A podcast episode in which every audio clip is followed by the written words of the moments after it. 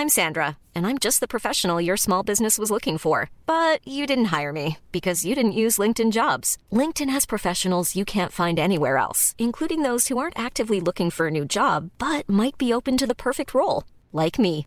In a given month, over 70% of LinkedIn users don't visit other leading job sites. So if you're not looking on LinkedIn, you'll miss out on great candidates like Sandra. Start hiring professionals like a professional. Post your free job on linkedin.com/people today. Heraldo Podcast, un lugar para tus oídos. Noticias del Heraldo de México.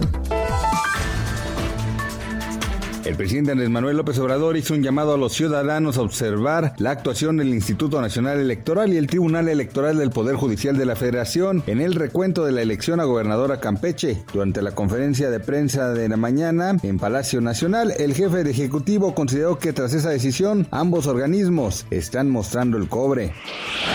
El presidente Andrés Manuel López Obrador informó durante su conferencia que solicitará al subsecretario de Derechos Humanos de la Secretaría de Gobernación, Alejandro Encinas, una revisión sobre el mecanismo de protección a los periodistas.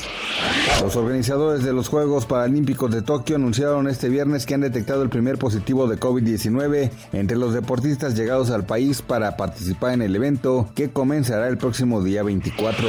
Ese viernes 20 de agosto, de acuerdo con información emitida por el Banco de México, la moneda nacional opera con normalidad frente al dólar estadounidense y el tipo de cambio es de 20.08 pesos por cada dólar. De acuerdo con los promedios de los principales bancos de México, el dólar tiene un valor de compra 19.68 pesos y a la venta es de 20.15 pesos por cada dólar americano. Noticias del Heraldo de México.